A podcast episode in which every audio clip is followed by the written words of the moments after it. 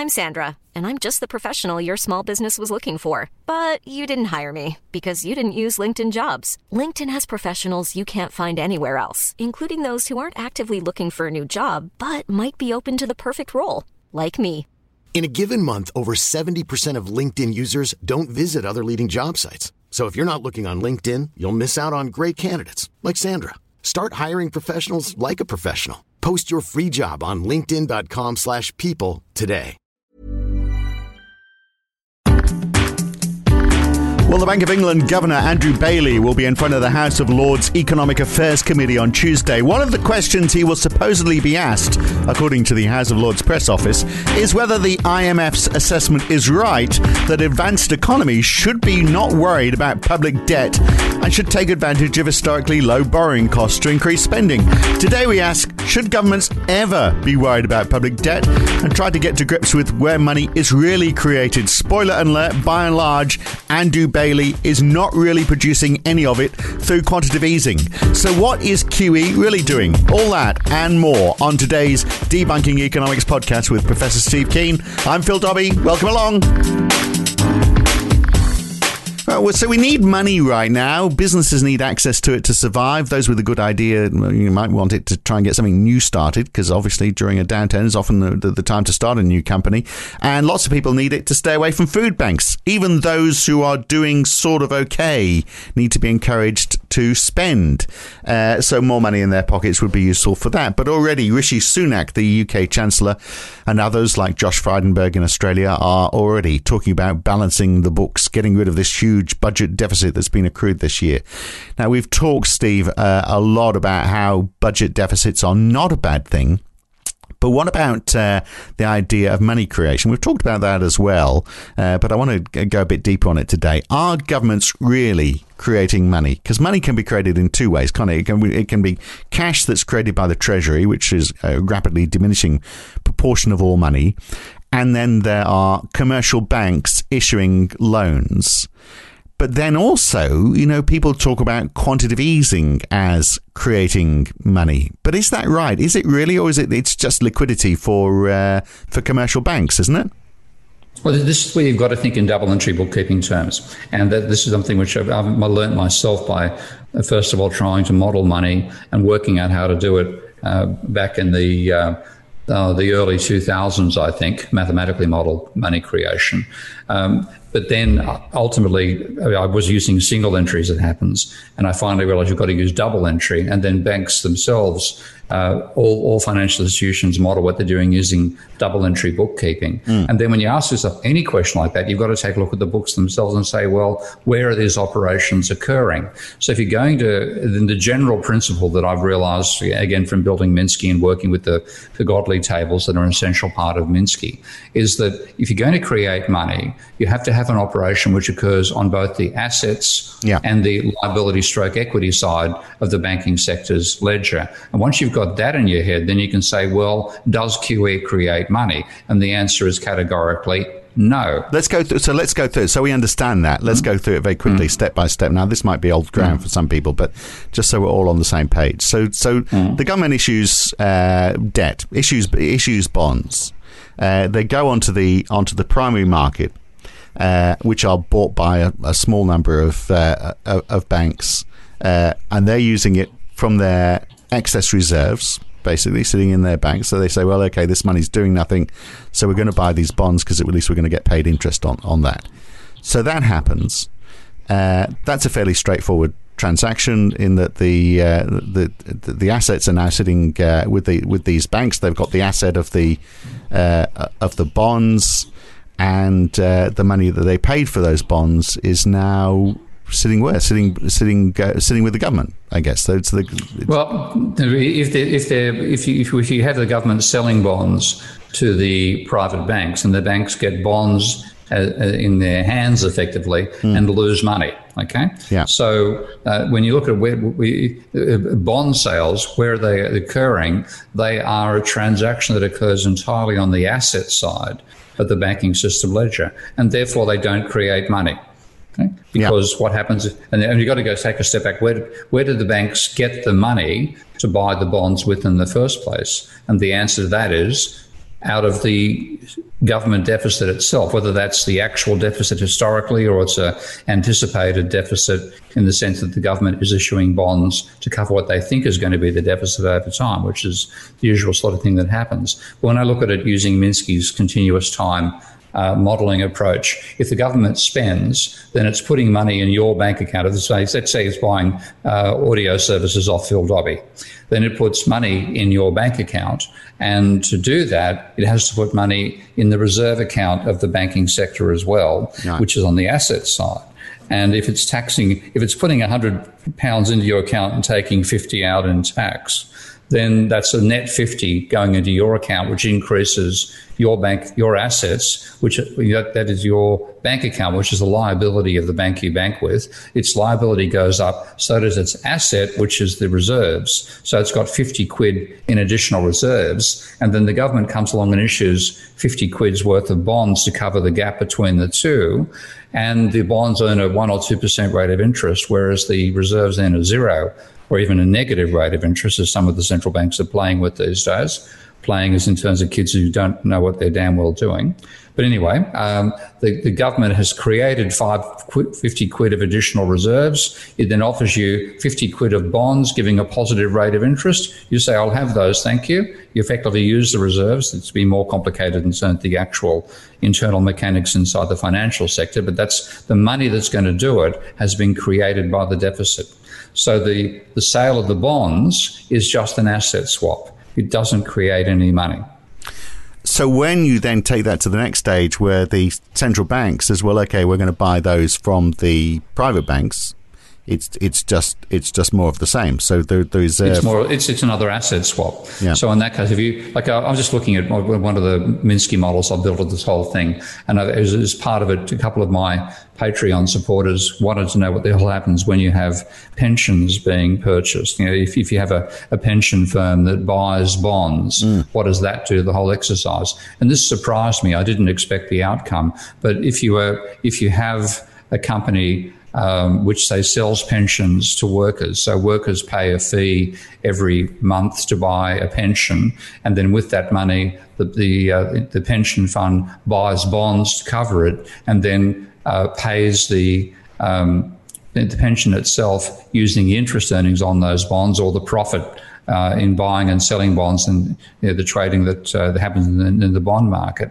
Uh, that you have a you have a, a negative, and the the the, the, the, pen, the pension fund is buying bonds, so it's got to use its own deposit account. So as the deposit account goes down, that's a liability to the banking sector. So the liability to the banking sector have contracted. Therefore, the assets also have to contract. So where do you take it out of? Well, you're they're taking it out of the bank's bonds. So you put a minus in the bank bonds. What that means is that a pension fund, when it buys bonds, is actually destroying money. Mm. Because the, the liabilities of the banking sector, liabilities plus equity of the banking sector, are fundamentally money. If you are using that money to buy bonds, you're putting a negative on the liability side and a negative on the asset side of the banking sector. Where does the negative come from? It comes out of the bonds that the bank currently owns. So, for that to actually happen, the banks have to make a profit. They, are going to give you reserves at par because they're not paying any interest on reserves uh, or not earning interest on reserves. But if you're going to buy bonds, they're going to sell you at less than par to make a profit out of the transaction. But when they do it, the assets of the banking sector have fallen, the liabilities have fallen, you've actually destroyed money. So rather than these uh, bond purchases by NBFIs creating money, they're actually destroying money. Right. So when a central bank buys government bonds off commercial banks, then they are just expanding the excess reserves of those commercial banks. Exactly. Yeah. Right. Yeah. So and, and and nothing happens with that. Those excess reserves do nothing unless they go and buy more government bonds, of course. Well, so, no. What you think within the question? What this is what QE is doing.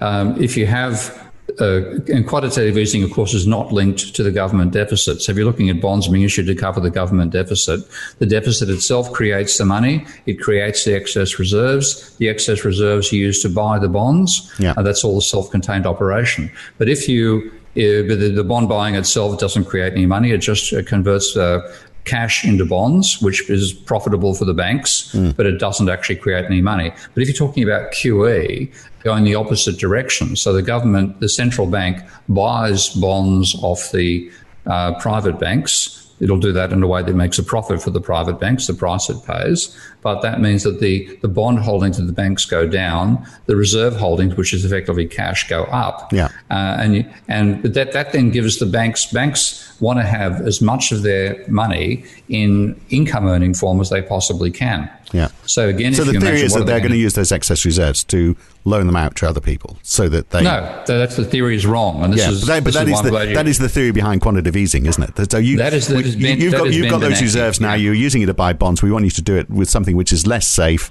and uh, and you know to add to the impetus that we, we have you know negative interest rates, for example, as well. So you really don't want those excess reserves. So go and loan them out to people.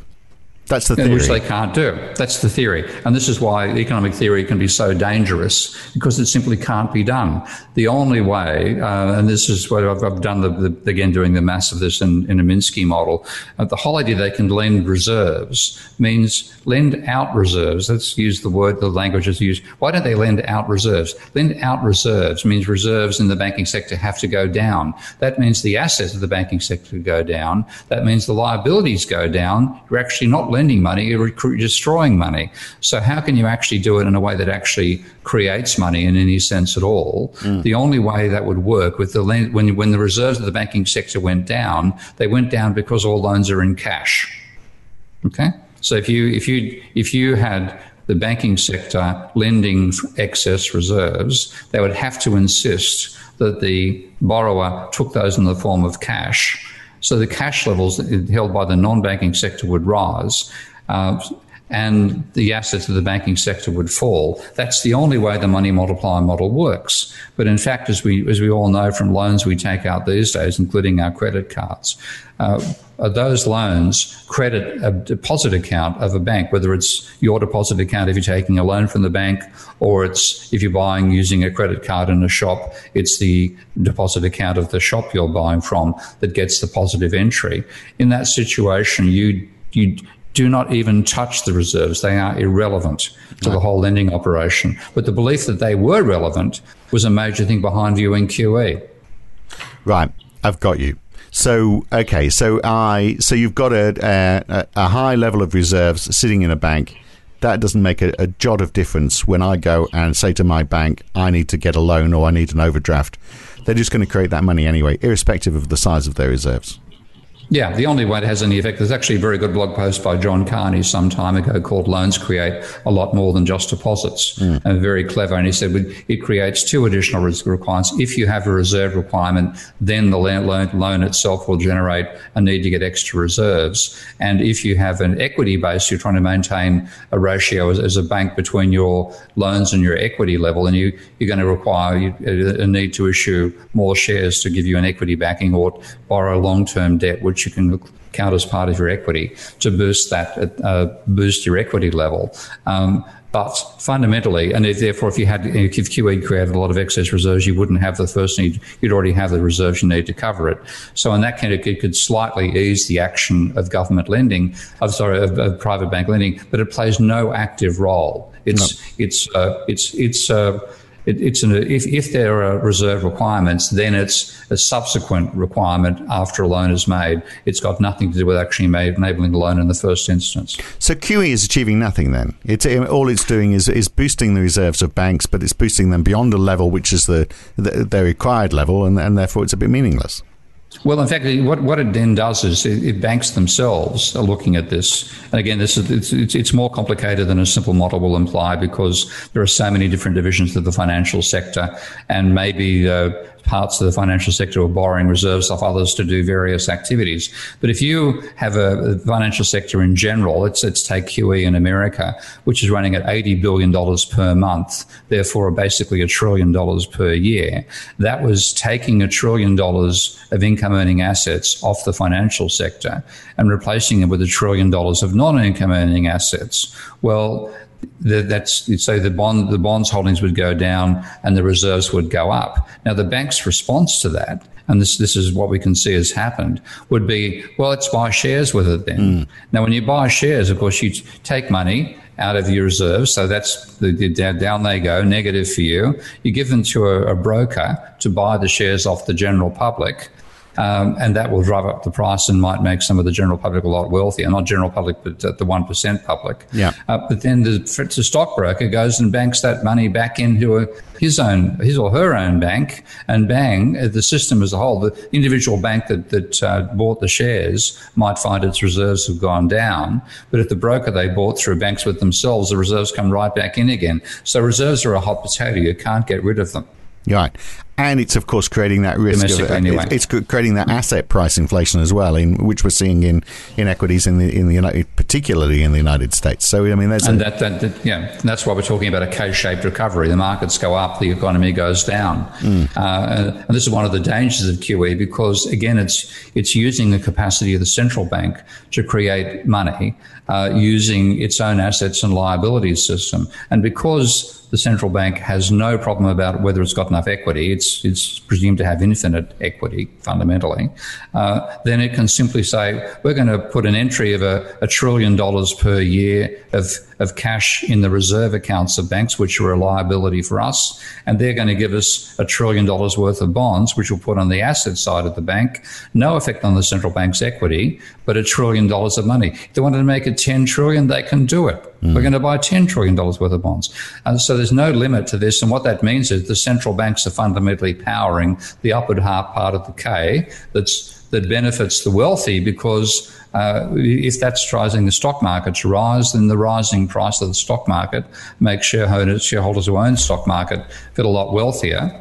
Um, they may well sell part of those shares, which again puts the reserves back in the banking sector. But that that's the money can get through through the through the wealth effect through some spending, but it's trivial compared to what you get if you gave the money to the to the working class. And isn't this increasing the risk for the banks then, if because they are then taking very risky investments in a in a in a rising share market, and uh, so that could destroy those reserves for them ultimately that that's one of the dangers, though not so much the story of the reserves as as, as if, if you have assets which are price based, uh, and this is why I actually like to have a three dimensional or four dimensional Godley table, looking at valuation of assets in terms of how fast you can liquidate them. The reason uh, money is 100% liquidatable. If you've got money, you can use it. You don't have to convert money into anything else to buy something with money. Mm. But if you want to buy something with, if you've got shares, uh, then you have to sell those shares before you get money with which you can buy something else. And if you have a, a plunging market, which we've seen several times this year, then that falling price level reduces the valuation of those shares on the asset side of the banking sector doesn't do anything on the liability side, which means the equity has to fall. And that's one of my favorite lines in a book I, I really resisted buying, but I had to buy the damn thing uh, to comment on it was Hank Paulson's book about the financial crisis when he was Secretary of the Treasury in the States. And he got a call. I think he's an ex Morgan Stanley guy. They're all Morgan Stanley these days. Uh, got a call from his successor at Morgan Stanley saying, "You've got to do something. We're going to go bankrupt if we don't if we don't get you know a, a cash injection from you damn quick." And and uh, Paulson asked back, "How long have you got?" And the answer was about three hours. Mm. Wow. The rate of decline of shares was so fast that day that if it wasn't stopped within three hours, Morgan Stanley would have been bankrupt. So it could happen again then, couldn't it? And the, the irony is that, again. that the, yeah. the argument for QE is that it, it's helping the liquidity in the banking sector. It sounds like it's doing exactly the opposite. It's encouraging the exact well, opposite it's making liquidity more fragile because mm. it depends upon the stock price, which itself has driven up. So, I mean, again, one of those you, you wouldn't want to write this down in a script because people would say it's too ridiculous. But the S and P 500 index turned around under the force of QE when it had reached 666, the mark of the devil.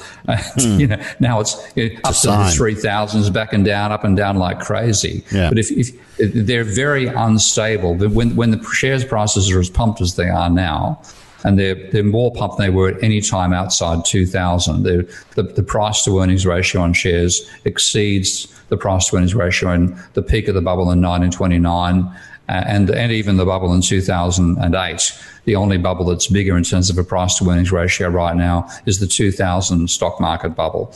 Um, so that means that you're very, very uh, fragile. You, have got to continue pumping those shares up, otherwise they'll plunge. Right. That's why I call it a pact with the devil. So we've established QE does, 666. Yeah, mm. QE does nothing in terms of creating money. So at a time like now, when the chips are down, does it help the economy to have more money in circulation? Should we be finding ways of creating money right now? Is that going to help us get through this?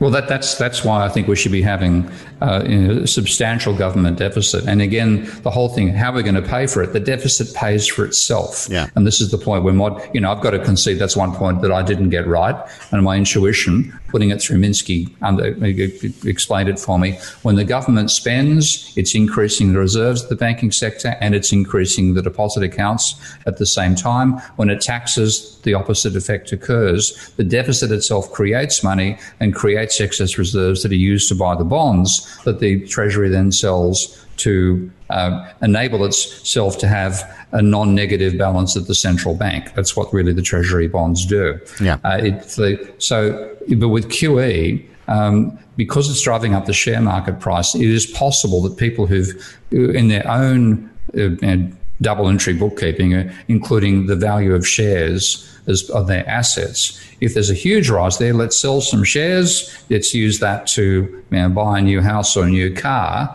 Uh, the sale proceeds out of that turn up in the physical economy. So you do get a, a, a convoluted way in which QE adds to money in circulation through this so-called wealth effect. Yeah. But a, it's relatively trivial, and again, even the central, even the Federal Reserve concluded that the only wealth effect they could actually locate was out of house prices, not out of share prices. Yeah. and it was fairly minor. Yeah, well, so but there is a bit of that happening, isn't there? Because we know that there's a lot more day traders, for example, who are trading in the share market, which has been uh, reasoning for why it's rising so much. Is there's less institutional investors proportionally, and there's more uh, more day traders. That will be people who have managed, who found that through all of this, they've actually got a bit more money because they're not spending it elsewhere. So they're dabbling in the share market. So, so and, yeah, and, and, that that itself is funded by the fact that the QE is creating that asset price inflation. Yeah. If the QE wasn't there, those day traders wouldn't be doing so well. Yeah, or wouldn't be interested because they wouldn't be looking at that and say, "Hey, look, this is going off." So if yeah. so, okay, so if we didn't have uh, government spending, if if Josh Frydenberg and Rishi Sunak and everybody else started saying, "Well, okay, let's get rid of this huge budget deficit," and we start to try and balance things out, the only way money is being created then is when commercial banks issue loans, which they're not doing. Of course, they issue loans when times are good. When times are bad, like now, when we really need that money, that's the time that they don't. So they, they do the exact opposite of what's needed, basically. Yeah, and this would actually be one reason why you'd find out in a hurry that running a surplus actually destroys money. Mm. Because previous times this has happened when you had the government running a surplus for a sustained period of time. The two times that applies in the United States are the 1920s and the late 1990s under both Clinton and then the the, uh, the first Bush. Now, uh, oh, hang on, the, the, second Bush, pardon me. I get my Bushes mixed up sometimes. Yeah. Um, but during the, during the Great Depression. One. Yeah, yeah, that's well, that that actually is true. Relatively um, speaking, yeah. Yeah, um, but during the 1920s, particularly under Calvin Coolidge, the American government was running a 1% of GDP surplus every year and taking the credit for that causing the booming economy. What they weren't looking at was that at the same time, the, the, government, the private banks were funding one of the biggest speculative bubbles in human history the level of private debt went from roughly roughly 50% to roughly 100% across the uh, 1920s. And just in terms of sheer quantitative level, that meant that it was running credit of about 8 to 10% of GDP, while the government was running a surplus of 1%. The surplus was reducing the money in circulation, reducing economic activity, but the government, the bank money creation of 8 to 10% per annum was more than compensating for it, causing the boom. But the real punchline, this is one thing I, I, I still remember, I get gobsmacked when I, when I do this, you know, put the numbers together and see what's involved here. Of course, a lot of the lending in the 1920s was margin debt. And Irving Fisher was one of the many people who took out a large margin loan to speculate on the stock market. The scale of that is still stunning because banks were providing the money that was then lent by brokers, let people buy shares with a 10% deposit, put down 10,000, buy $100,000 worth of shares the level of margin debt in America went from 1% of GDP roughly in 1920 to 12% in October 1929. Wow. And that's where that huge bubble. And then, of course, it fell from 12% back down to 1% again between 1929 and 1930. So those bubbles, are, are, uh, that's what made it look like the 1920s running a surplus was a success. But it was a failure. Now, if we did it again now, we wouldn't see the same effect because rather than carrying a trivial level of debt, relatively speaking, as America was at the beginning of the 1920s, it's now carrying for the private sector 150% of GDP is the debt level, three times what it was in the 1920s. And people aren't going to borrow money. So if the government ran a deficit, ran a surplus and taking money out, there wouldn't be a compensating increase by private lending in the opposite direction. And we would have a serious economic downturn. Right. Well, we look forward to that because uh, we could be heading there, couldn't we? So, what's happening we here? Could. Commercial banks in the United States in June, a 42% drop in commercial and industrial loans, 42% drop, a 45% increase in the purchase of government securities. So, they're buying bonds, they're not lending money out. There was a period, though, where, where, there was a massive increase in the corporate sector debt uh, under the COVID. It's gone up, it started going back down again, I've noticed in, in the data. Mm. And what was happening there was that I think a lot of companies suddenly found themselves having to access lines of credit or overdraft facilities that they had in place and hadn't needed. And suddenly COVID hits and bang, demand's collapsed. Uh, they've got to, they've still got outgoings to cover, so they've got to borrow money to do it. An increase in the cash level, but an increase in the debts of the bank, banks, the um, non-banks as well. The, and as soon as they get, uh, you know, past the initial point, they start cutting down on expenditure and and cancelling their debt. So we're seeing the cancellation phase now. So, um, so we are really back down to the only way is to, uh, to, to, see through this is is increased government spending. The only other yeah, way that money absolutely. would be created is going to be from commercial banks, and they're not going to loan out right now. However much we incentivize no. them to do that, and they've tried that, of course, as well. They've tried to say, well, okay, we'll guarantee the debt for for a certain period of time, but even that wasn't enough for, for governments to lend out because they their reaction to that was, well, okay, you're doing that for 12 months. What happens after that? We're not prepared to take that risk. They did a little bit, but it uh, mm. it wasn't really successful. So really, the, the only way is that. What? Tell me about the uh, so the Bradbury pound or uh, the uh, Abraham Lincoln had greenback dollars. The, the, the Bradbury pound was introduced by David Lloyd George when he was chancellor to try and stop a run on the banks. That was the idea behind it at the outbreak of the First World War. So mm. the idea behind that, the government issues the currency. It's interest free. It's debt free without any involvement of, of private banks it seems elegantly simple, but I mean, what's the difference between that and uh, and sort of helicopter money, just giving people money into no, it, it's it's just, it's fundamentally saying you've got you've got an institution which has an unlimited capacity to create money, which is the central bank. Right. Um, so the, the, central bank and the treasury together, uh, if they decide to do it, they can create the additional money. And the issue is, well, should they? And the answer is, well, if the alternative is having to learn how to speak German in 1940, yes. And, and that's what, what happened in 1940. The budget deficit in 1940 in the UK was 40% of GDP. Mm. And that 40%, where did the money come from? It created money equivalent to 40% of GDP, which turned up in people's bank accounts as they were being hired to become soldiers or the, the factories being converted to making uh, weapons and so on. Right. Uh, and then on so it wasn't a separate side, currency as such. It was just they created this extra money. They created in that scale. And so it is like it is helicopter money, money from it's money. helicopter money. Yeah, yeah. But, but, but you can see the actual way the helicopter works. The blades of the helicopter assets, liabilities, and equity. And if you increase the liability of the banking sector by running a deficit, putting money in people's bank accounts, you increase the assets by exactly as much. And then when you issue bonds to to so called cover it, the war bonds were just a way of converting uh, the excess reserves, which earn no interest for the banks, into interest for the banks with the um, with with the interest on the war bonds. And when the war bonds were sold to the public, what that actually did, because to sell the war bonds, the public had to hand over money.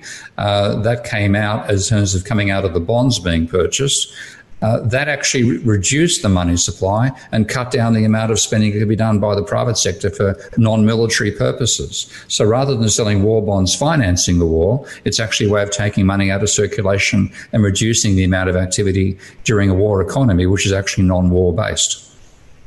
I'm confused now. Is that so? Is it is it a good thing or a bad thing? Should we be doing the same thing right now? It, it, it, it's, a, it's a good thing to issue the war bonds and sell them to the financial sector. Okay, uh, because you've already created the money anyway, mm. and then when you pay interest on those war bonds, that actually turns up as the interest payments themselves by the by the central bank or by the treasury, but covered by the central bank.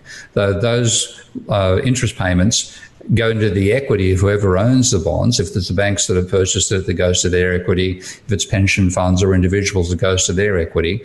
Uh, but it also increases the reserves of the banking sector. If it, if it, in, the, in, the, way that it's paid. So that is also creating money. So it's actually the interest on the bonds that creates money. Selling the bonds themselves to the financial sector is neither neither Arthur nor Martha, and selling the bonds to the private sector actually reduces the money supply. Right. So you don't want to do that, but it seems to me that you know if you if you if you are selling bonds to uh, to to the banking sector and it's sitting there as part of their uh, their reserves it's not doing much except earning them interest. It seems like the best place for it. So when you try and get them to move out of it, that's where the where the problems start. So if you if you create money for for for right now, whether it's through creating money and putting it into people's bank accounts, or whether it's extra extra spending by the government with what we perceive as government debt. Uh, mm-hmm. If those bonds ultimately find themselves sitting in uh, in uh, in banks, uh, and they they're earning interest and they're happy with that. That seems like the best arrangement, doesn't it? It's when you actually start to say, well, no, get rid of those, uh, and because we're, we're going to buy them off you, and so they start speculating. That's where the problems start. Potentially, yeah. You don't you, you want them to have income earning assets that bank the lending they do, but if you if you force them to have too much in the way of non income earning assets, which is when you force them to have excess reserves, uh, and you don't sell the bonds to them or you try to buy the bonds off them mm. and give them more, then that's actually going to encourage the banks to gamble and speculate. Mm. And that's the last thing we need banks to do because they're so damn bad. Or actually, they're so damn good at it, they cause a bubble that bursts and then we have to wear the aftermath. Right. So more government bonds. Yeah, yeah. the upshot. Bigger deficits. Yeah, they're a good more idea. government spending. And, and, and this again comes back to what Stephanie argues in the, in the deficit myth that this is actually not, shouldn't be regarded as debt. Mm. Uh, yes, it's covered by a debt like instrument called the government bond, but that is simply another form, an income earning version for the banking sector of the reserves. And, and that's where the only distinction is the reserves don't earn interest uh, the bonds do. If the government uh, ran itself by running a, having an overdraft uh, facility for the Treasury at the central bank, then there'd be no bonds being created. You actually get less money creation that way. Again, I've done the, the modeling of this in a Minsky model, which I'll, I'll wake up again on the website, on the on the Patreon website to, to show the mechanics. Yeah, but the bonds, do, they, they don't have the effect people think because they're not thinking about them in a double entry bookkeeping way. Right very illuminating as always. Uh, I wish wish Rishi was listening. Uh, he might uh, change his change his approach. But if they all carry oh. on down that road, then we are going to come into hard times, aren't we? We're going to have that double whammy of government stopping spending and, uh, and and trying to balance the budget and pulling money out of the economy. That's right. Scary times. Good to talk, Steve. Indeed. I come out. Good. In, in fairness, Rishi Sunak has extended the furlough scheme of sorts in the UK for jobs that the government shuts down as it imposes more restrictions. And look, we're going to see a lot more of that. So we will need more government money, government money like never before. Even when we came out of the lockdown in the UK and the government pushed the Eat Out to Help Out scheme, uh, paying half your restaurant bills, the economy in that month only grew by 2% after a record breaking fall. So more money is going to be needed, more debt, and we shouldn't be worried about it. Even the IMF is saying that. That's it for the Debunking Economics podcast for this week. I'm Phil Dobbie. He's Steve Keen. Back again next week with another one. Thanks for listening.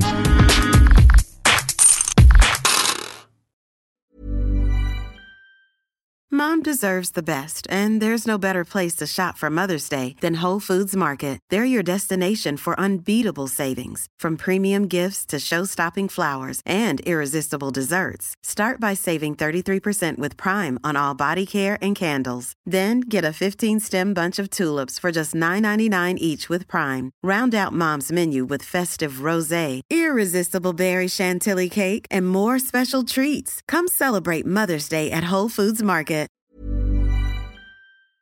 If you've enjoyed listening to Debunking Economics, uh, even if you haven't, you might also enjoy the Why Curve. Each week, Roger Hearing and I talk to a guest about a topic that is very much in the news that week. It's lively, it's fun, it's informative. What more could you want? So search the Why Curve in your favorite podcast app or go to whycurve.com to listen.